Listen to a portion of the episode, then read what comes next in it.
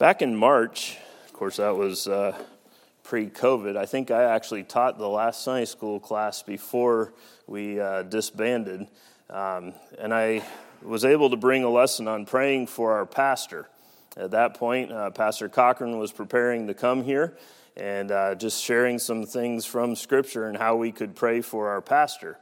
And uh, today, I would like to share some observations from Scripture on how to pray for the church or prayer for the church. Uh, let's turn first of all to 1 Thessalonians chapter 5 verses 16 through 18. 1 Thessalonians 5 verses 16 through 18.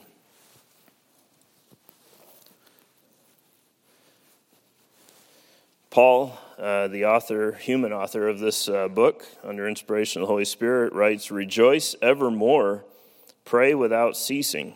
In everything give thanks, for this is the will of God in Christ Jesus concerning you. Have you ever observed in your Bible reading how Paul prayed prayers that were saturated with the kingdom of God and with the riches of a spiritual life? It's very interesting, uh, a study, and um, I've actually looked at a book by D.A. Carson. Uh, some of you may have heard of this book, Praying with Paul A Call to Spiritual Reformation. Uh, he wrote uh, the first edition back in the 90s, and a more recent edition came out in 2014. But it goes through uh, the prayers of the Apostle Paul. It's a very interesting study, and we're not going to take the time to uh, look at all of the prayers, but I do want to point out a couple of these prayers uh, today just to see how Paul is praying for the believers. So let's look, uh, first of all, at Second Thessalonians, just another page over, uh, chapter 1 and verse 11. Uh, Second Thessalonians, chapter 1 and verse 11. It says, Wherefore also we pray always for you, that our God would count you worthy of this calling, and fulfill all the good pleasure of his goodness in the work of faith with power. As we look at uh, how Paul is praying for the believers, he's not praying uh, just for superficial things. He's praying very uh, specifically in his prayers. Um, another example, we're just we're not going to take the time, like I said, to actually go into each of these prayers, but I just want to show you in Colossians chapter one, verses nine and ten. He says, For this cause we also, since the day we heard it, do not cease to pray for you, and to desire that ye might be filled with the knowledge of his will, in all wisdom and spiritual understanding, that ye might walk worthy of the Lord, unto all pleasing, being fruitful in every good work, and increasing in the knowledge of God. We do, and we're going to look more uh, in depth at how we pray for the church and how we can pray for each other, but we can see in Paul's prayers uh, some very specific things that he is praying for the believers in each of these cases. And some of them are very deep, uh, shall we say, spiritually, deep theologically, even in these prayers. Ephesians chapter 1 and verses 16 through 17 just a couple of books back, we see another example. Ephesians chapter 1, verses 16 and 17. Cease not to give thanks for you, making mention of you in my prayers, that the God of our Lord Jesus Christ, the Father of glory, may give unto you the spirit of wisdom and revelation in the knowledge of him. Very interesting uh, study as we would go through these prayers.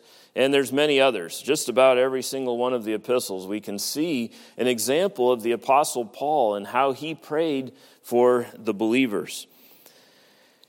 As we are examining prayer, you know, it's easy to pray for ourselves or our own needs.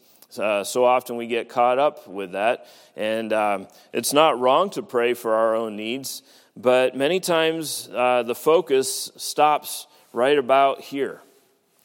And maybe it extends a little bit further to my wife or my children or to an immediate group of people. But we can learn how to pray with more fervor and consistency for other believers as well. And I know we have a sheet that we uh, take up prayer requests and pass out every Wednesday night. Um, the tendency, I think, sometimes is to look at that sheet and um, somebody will pray for it maybe on Wednesday night, and then we tuck it away in our Bible and we forget about those things. And these are real needs of other uh, brothers and sisters in Christ. And how are we taking those things to the throne of grace? We need to pray more deliberately for the church, the body of Christ, not just for ourselves or our own needs, but for the needs of others in the body. How do we do that? We need to pray strategically and we're going to look in more detail at each of these, uh, praying strategically for the pastor, for members, salvation of others, and many other areas. We need to pray geographically, uh, local church body, uh, for other Bible believing, Bible preaching churches in our city or our state, uh, in the country, and in the world. We need to pray with power, being filled with the Holy Spirit, His control as we pray. We pray in accord uh, or in accordance with the Word of God. And we need to pray continually. As we mentioned in 1 Thessalonians chapter 5, the initial passage, uh, verse uh, 17, pray without ceasing. What does it mean to pray without ceasing?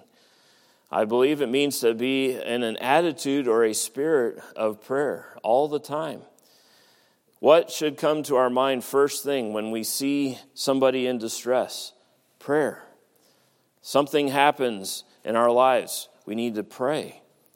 We need to be taking these things to God first and foremost. We don't sit there and wring our hands and say, oh, woe is me, or oh, that poor soul, and just start talking about all the needs that are there. We need to take those things before the throne of grace, to pray continually, uh, to pray without ceasing. It doesn't mean we always go around with our hands folded, eyes closed. We can't do that, obviously. Uh, but we always should have that attitude or spirit of prayer. First thing that comes to our mind when we recognize the need is to pray. So, how do we do that for the church? Um, I noted 18 things here, and we've got about 25, 30 minutes. Uh, don't let that scare you. Uh, 18 different points to go through here uh, and how to pray for the church. Um, we might or might not get through all of these, that's fine. Uh, but these are some observations uh, uh, as I studied this topic and how we can pray one for another and to pray better for one another. We need to pray for the unity of the church. A couple weeks ago, uh, I brought a lesson from Philippians and talking about uh, the unity of the church, having that union uh, amongst the believers. What does it mean to pray for the unity of the church? Well, even though we are different or there's differences amongst us, uh, we are to be praying for those even that uh, have those differences. Uh, we need to be loving those with whom we have nothing in common except the gospel. Now, sometimes we have other things in common, right? Uh, maybe uh, there's somebody else that has red hair in the congregation, so I have something in common with them, right? Uh, bearded ones, I have something in common with a few of you. Um, Auburn fans, War Eagle, we have something in common. Don't hold that against me. but maybe there's some. Oh, yeah, Patriot fan too. I wasn't going to bring that up, but didn't want to offend too many people. Um, but we have differences amongst us, right? Sometimes you might say, you know, I really don't have anything in common with that person except that they're a believer. And so, because of that fact, if nothing else, we have a lot in common. And we have to be praying for those others, uh, even those that we have differences with. Um, that requires a sense of humility. As I mentioned a couple weeks ago from Philippians chapter 2, having that spirit of humility. Um, not being lifted up in pride, not uh, making a big deal about um, uh, something that I like or I want or, or that difference, maybe even in my life. That is not how we promote a sense of unity. And so, as we pray for one another, as we pray for the church, uh, whether it be locally or the body of Christ, we need to be praying for unity. Moving on, the second point uh, praying for the church. How do we pray? We need to pray that a culture of disciple making would be formed in which making disciples would be seen as a common and normal part of the Christian life. a culture of disciple making or making disciples. That's part of the Great Commission, right? Uh, teaching others to observe all these things whatsoever Christ has commanded. That's what he told his disciples. Uh, Christ gave us the example of training those that were, were with him for his years of ministry. We call them his disciples. But Christ did not stay here on this earth. He went back to heaven after uh, he accomplished his purpose of going to the cross and of, uh, of being or paying the price for our sins. He did not stay dead. He rose again. He was seen by many, and then he went back to glory. He accomplished his purpose. But he left his disciples, that small group of followers uh, that uh, studied under him. And uh, he encouraged them, he exhorted them to make other disciples. And so those disciples consequently went out and won other people to the Lord Jesus Christ, and they trained them and made disciples of those, and so on and so forth until here we are today. Somebody took the gospel to you, and uh, you received the Lord Jesus Christ as your Savior. You were discipled, uh, grounded in the truths of God's Word, and uh, here you are today. This is not a task that is just for the leadership. So often, I think many people think, well, that's a responsibility for the pastor or for the deacons to make disciples. No, that's for each one of us that is a disciple or a follower of the Lord Jesus Christ. Each one of us has that obligation to be involved in this culture of disciple making. That should be a normal part of the Christian life. And we need to be praying for one that we all would be involved in the, this uh, culture of disciple making. How can we pray for the local church? We also need to pray that faithful leaders would use the scriptures to train the members to do the work of the ministry. Faithful leaders that would use the Word of God to train others to do the work of the ministry. Once again, it's not the responsibility of just the pastor uh, to do the work of the ministry. Uh, he trains others, and those others are helpers in the work. Sometimes I think it might be a tendency um, for certain personalities to assume too much responsibility or say, well, others can't do it like I can do it, so therefore I'm just going to do everything. No, that's not how it works in the, the local church the pastor needs to be training others uh, to be involved in the work. And then the members need to help out in that work. So, as we pray for our local church, we need to pray that we would have leaders that would use the Word of God to train uh, the members to do the work of the ministry. We also need to pray for our church that a hung, there would be a hunger to study the Word of God and the gospel, and that this would form among the members uh, a, a sense that would help each one to guide and to guard against or inside the gospel. Let me explain that a little bit better. Having spiritual discernment. As a person studies the Word of God, they have an understanding of what God wants for them in their lives. And then they, that person needs to obey what the Word of God says. and there also needs to be a spiritual discernment. You know, I think a lot of times people are not grounded in the doctrines and truths of God's Word. And they're not reading God's Word, they're not studying God's Word. And along comes some uh, sense of, or a nuance of doctrine, and they say, well, you know, that sounds interesting. Maybe I should explore that a little bit more. Instead of uh, grounded, being grounded in God's Word, then they hear that and they start going after that instead of the truths of God's Word. And if a person is really studying the Word of God and understanding the truths of the gospel, uh, that will help to guide them in their lives, their spiritual lives, and it will help to guard them against false teaching that would come from without. So we need to be praying for one another in the local church that there would be that hunger to study God's Word. We need to also pray uh, for the believers in the local church that there be a transparent uh, relationship sense amongst us, that this would be normal, and maintaining anonymity would be a strange thing. We're not just ships passing in the night. We have to have interaction as a body. The body talks, or the body, the Bible talks about the analogy of the body, right? That we're all different members of the body. We all have different functions, different gifts, and uh, each one is important uh, in order for the body to function as a whole. And so we're not disjointed. We're not uh, just, uh, in a sense, rubbing shoulders, but we're shoulder to shoulder in the fight, in the war, in the battle. And this requires a sense of transparency in our relationships.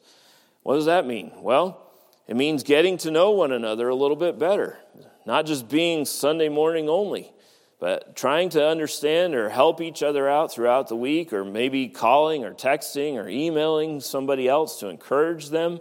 Um, being transparent. That should be a normal thing. A relationship takes a while to, to build. It's not something that just happens overnight. It's something that takes a lot of time, investment. And uh, we need to be praying that there be those kinds of relationships in the body of Christ, especially here in this local body. As we move on, uh, we are to pray that the preaching of God's word would be correct and full of the Holy Spirit. We alluded a little bit to this earlier. The preaching of God's word would be correct. How do we know if the Word of God is correct? By studying God's Word, by having an understanding of it, right? If uh, you come to church, you don't have your Bible open, you're not following along in the Scripture as the pastor is preaching, um, he might say something and it would just go right over your head. And it's very important that we compare the scripture with what he is, is teaching and preaching. We need to pray that uh, the preaching would be full of the Holy Spirit and would be accurate. As we continue to pray for our, our, our, our church, we need to pray that the leaders would be blameless, guarded from temptation, idols, and worldly things. And we could uh, trickle that down to every single member of the church. That is important to pray for. But as we think about the leaders, those that uh, are teaching and preaching the Word of God and that are, are in front of the ministry, we need to be praying that they would be blameless and guarded from temptation. Why do I say that? Because I've seen over and over ministries that were destroyed, or even people that turn away from God because they point a finger at a particular leader that has fallen. Satan will try to make examples of the leaders because he knows that if he can, if he can destroy the leadership, that many others will look at that and say, well, that's not for me, or be disillusioned. And obviously, each one is responsible for their own uh, spiritual life. Uh, in that in that sense, they're not to be looking at others and comparing themselves with others. And obviously, when I say there are leaders that have fallen, there's tens of thousands of pastors out there that are faithful to God's word. And so we cannot just throw the baby out with the bathwater if we're just looking at one or two examples. But Satan would love to make a public example of those that are in leadership, that they would fall, that they would stumble. And we need to be praying for the leaders of our church, that they would not follow after worldly things or idols would come into their lives that would take their attention away from God, putting God in first place in their lives. As we pray for our church, we need to pray also uh, that the music of the church would teach the members to confess, to lament and weep over sin, and to worship biblically. Music is a vital part of worship. As we come before God, we're not just uh, paying lip service as we sing songs. We need to be uh, looking at the words, and as we think on those words, when we sing those words, applying them to our lives, allowing them to affect our hearts. A lot of churches these days, I'll be totally honest, are straying from biblical worship in their music. The music is becoming a focus on self or on the entertainment or the, the way that it's presented. And it's not taking uh, the glory or giving the glory to God. And, and, and there's not that sense of, of weeping over sin or lamenting or reflecting on spiritual life. It's all reflecting on, on emotions and, and on themselves. That should not be the case. We need to pray that the music of the church would continue to help us to worship God biblically. We need to pray that the prayers of the church would be full of biblical ambition, that they would be honest and humble. As we pray in the church, um, once again, it's not just, Lord, bless this day, thank you for the weather, amen. No, obviously, we need to be more uh, scriptural in our prayers. As we are praying to God, we pray things back to God.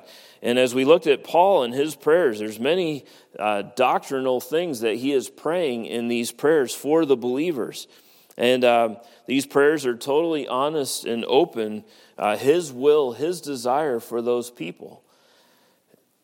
It's not, we can't come into church and pray for somebody that we don't agree with or despise and then act like everything's fine and normal and pray that God would bless them when really we want to kill them. I, I know that's extreme.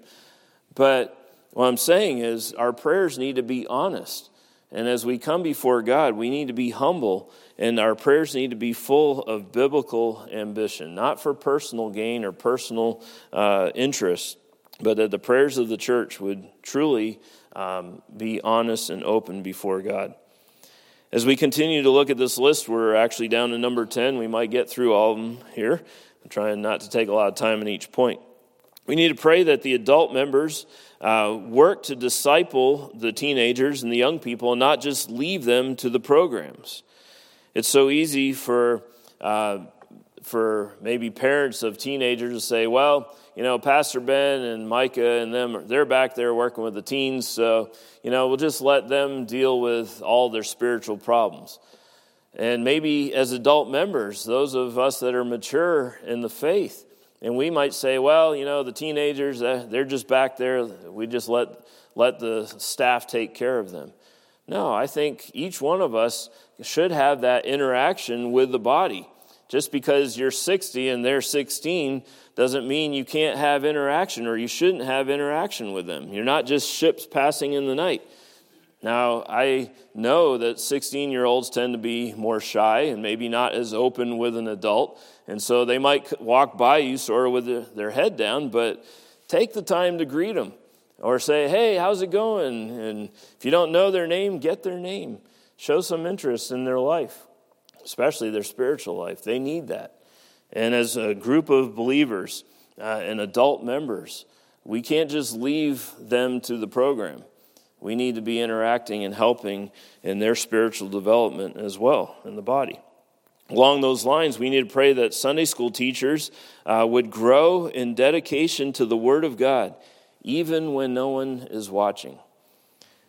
A lot of times, a Sunday school teacher could get in a, in a rut and say, Well, Saturday night I got to prepare this lesson for the kids tomorrow, and they come up with a, another little story, Daniel in the lion's den, or David and Goliath, and something the kids may have heard a hundred times, and uh, just spit it back out to the kids. And the kids are just sitting there, oh, I've heard this before.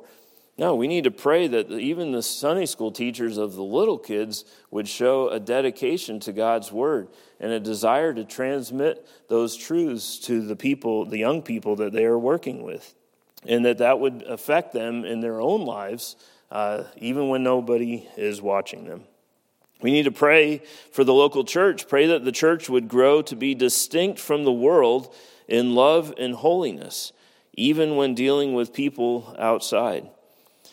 Being distinct from the world. I touched a little bit on that in music. It seems like the church is being, uh, becoming closer and closer to the world. And we are called out of the world. The word for church in the, the Greek New Testament is ekklesia. We get the word igreja, iglesia, and other languages come almost straight from that word. It's a called out group. We're, what are we called out from? We're called out of the worldly system. Uh, we have been saved. We are part of the body of the Lord Jesus Christ.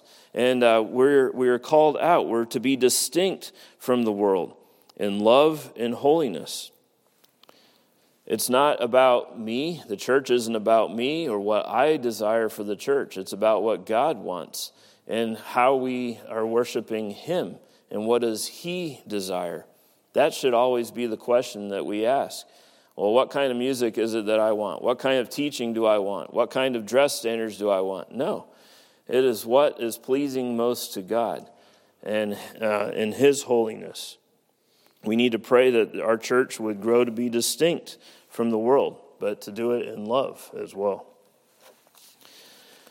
As we pray for our church, we need to pray that members, the members would share the gospel even this week and pray that we would see more conversions.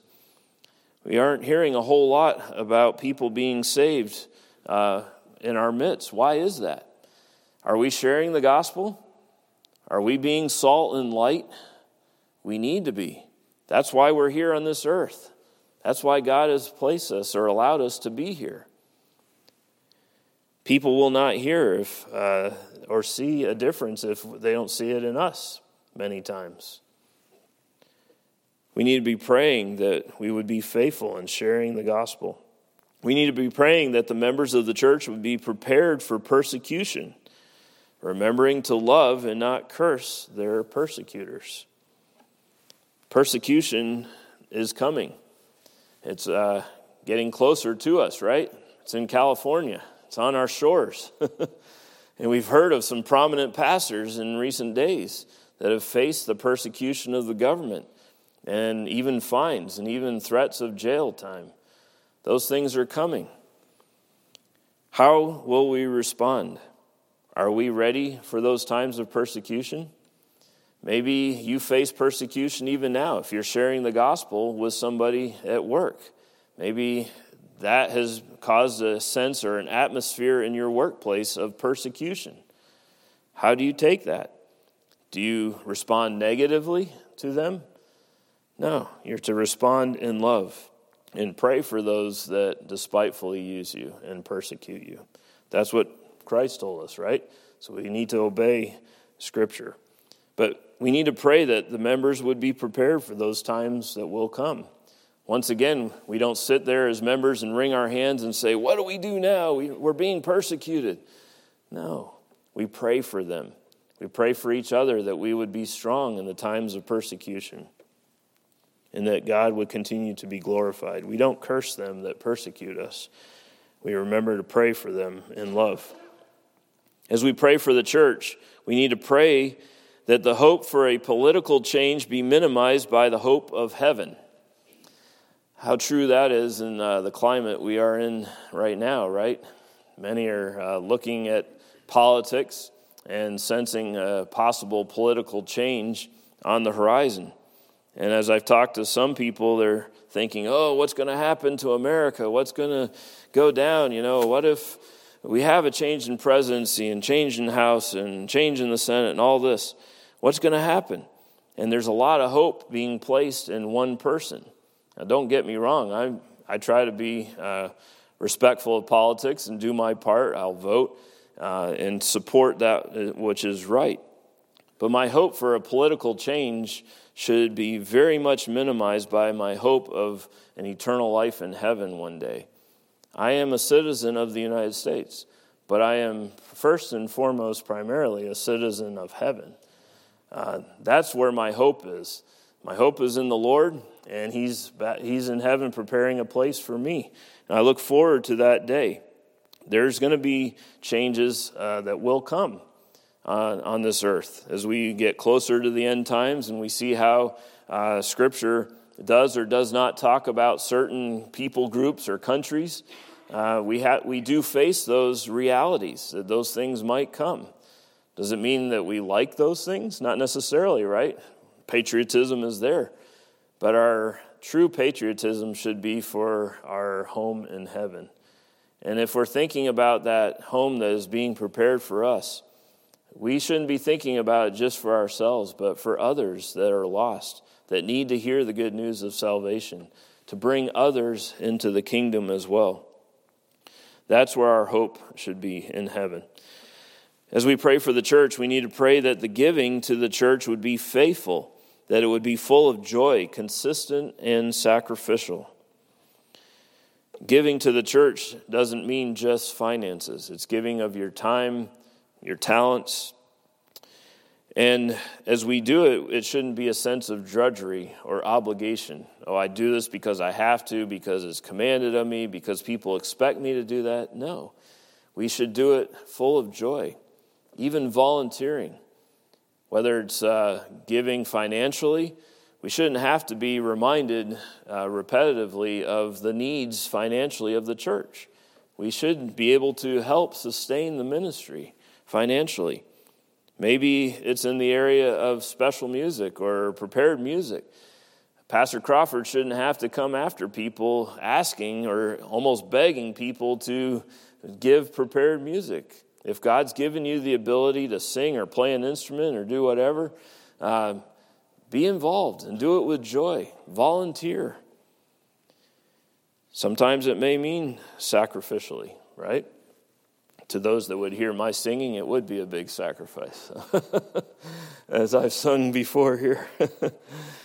no, but each one of us needs to take advantage of the talents and to give to the church. And we need to pray for the local church. Pray that each member would truly give faithfully, full of joy, consistently, and sacrificially. We're down to the last couple of points here, and there's more, I'm sure, that are out there. I just, uh, these are some observations. We need to pray that the members of the church would use their careers to take the gospel to places where it has never been. Maybe you're in a workplace and uh, you're the only believer. I had that happen when I worked in South Carolina, a small warehouse. I was the only Christian out there. And for some of those, it was quite a shock when they heard that I was a believer in the Lord Jesus Christ it was interesting to see the change that took place uh, in their language. Or they would say something, oh, I'm sorry, I didn't mean to say that. Uh, or just, just because they knew there was something different about me. But the opportunities I had to interact or even share the gospel with those people verbally were there. And then when one man lost his mother, uh, he hardly talked to me much throughout the, the, the week, but he would come to me and ask me to pray with him, pray for his family. And I actually went to his funeral, uh, his mother's funeral. Um, he was a uh, darker skinned gentleman. It was the first time I'd ever been to a funeral of that sort. And I was the only uh, light skinned person in the room. It was a different experience for me. But it was an opportunity to be there and to share the love of Christ with that, that man. Do we take advantage of our workplaces? uh, to be able to share the gospel. Once again, we need to be salt and light in our sphere of influence where God has placed, you, placed us. We need to pray that members uh, of the local church and the church, the body of Christ, would use their careers to take the gospel to those places as well. And then we need to pray that members would be good and do good in their workplaces, in their homes, and their schools praying that we would be good. That almost sounds funny, um, but it's true. And goodness, when we think about goodness, I, I relate it to godliness. Are we being godly in our lives? And we need to pray for one another that we would be godly in our lives, have the mind of Christ and not our own, and that we would be doing good in our workplaces, in our homes, in our schools. We can't be two faced. We can't be uh, coming to church acting one way and then at home or in school be a totally different person. No. We need to pray that the members of our church would remember their testimony as they go out from this place. So, this list that I uh, made up here uh, about praying for, church, for our church and praying for one another, I know this isn't an official list, and there's a lot that we uh, had here. There's probably a lot more. Maybe there's something that you could think of that I didn't mention. Well, take that thing and pray for it. Pray about it for our church. The idea is for us to pray um, more intentionally for our church, not just superficially, but more intentionally, and to encourage others to do the same. How is it in your prayer life? Is it just a matter of a few minutes a day, if that, at the meals? Yes, we should be grateful for our meals, but there's a whole lot more to our lives that need prayer. Once again, as I mentioned earlier, from 1 Thessalonians chapter 5 to pray without ceasing, having that attitude or that spirit of prayer. May God help us to always have that in our lives and that we that would show our dependency on him and not ourselves. You realize as we think about prayer, it is bringing our petitions before God, bringing our thanks to him and recognizing him for who he is. It's not about ourselves. And so often, uh, the difficulties that we run into, the, the worries that we experience, are because we've taken our focus off of God. We're looking unto ourselves for our strength and how to handle a problem or an issue. We've got to take it to Him. And how do we do that? In prayer. And not just keeping it to ourselves. I think we should share those needs with others and so that others would be able to faithfully uh, take, our, take those burdens before the throne of grace. So, as we go through life uh, this week, uh, even throughout the rest of this year, I know this has been a really crazy year with COVID and everything, but as we think about these things and praying for the church, praying for the members of the body of Christ, may the Lord help us uh, to take the focus off of ourselves to put it back on Him and on those that He sent His Son to die for. Let's pray. Father, we thank you again for your love for us. We thank you for that great sacrifice that was made in Jesus Christ, leaving His home in heaven, coming to this earth, taking upon Himself the form of a servant, a human, living among men, giving us an example. We thank you, as was mentioned last week, in the temptation that was faced, that even in that he did not sin, and that he gave us an example of how to uh, stand against the wiles of the devil. Lord, I pray that as we reflect upon that sacrifice that was made for us, help us, Lord, to realize that our that we have been bought with a price. We do not belong to ourselves. We belong to you. And I pray, Father, as we think about this, uh, throughout this week for the members of this church, the local body that we belong to, as we reflect upon others of the body of Christ around our country, around the globe. I pray, Father, that we would truly have an attitude and a spirit of prayer. Help us, Lord, to remember to be humble, to be honest in our prayers, and to pray biblically for one another, lifting up each other before the throne of grace. Help us, Lord, to be an encouragement to one another as we stand shoulder to shoulder in the fight against sin, against Satan, against the ungodliness of this world. Help us, Lord, to be faithful to you in these things throughout this day, throughout this week, and the rest of our lives. And we ask this in Jesus' name. Amen.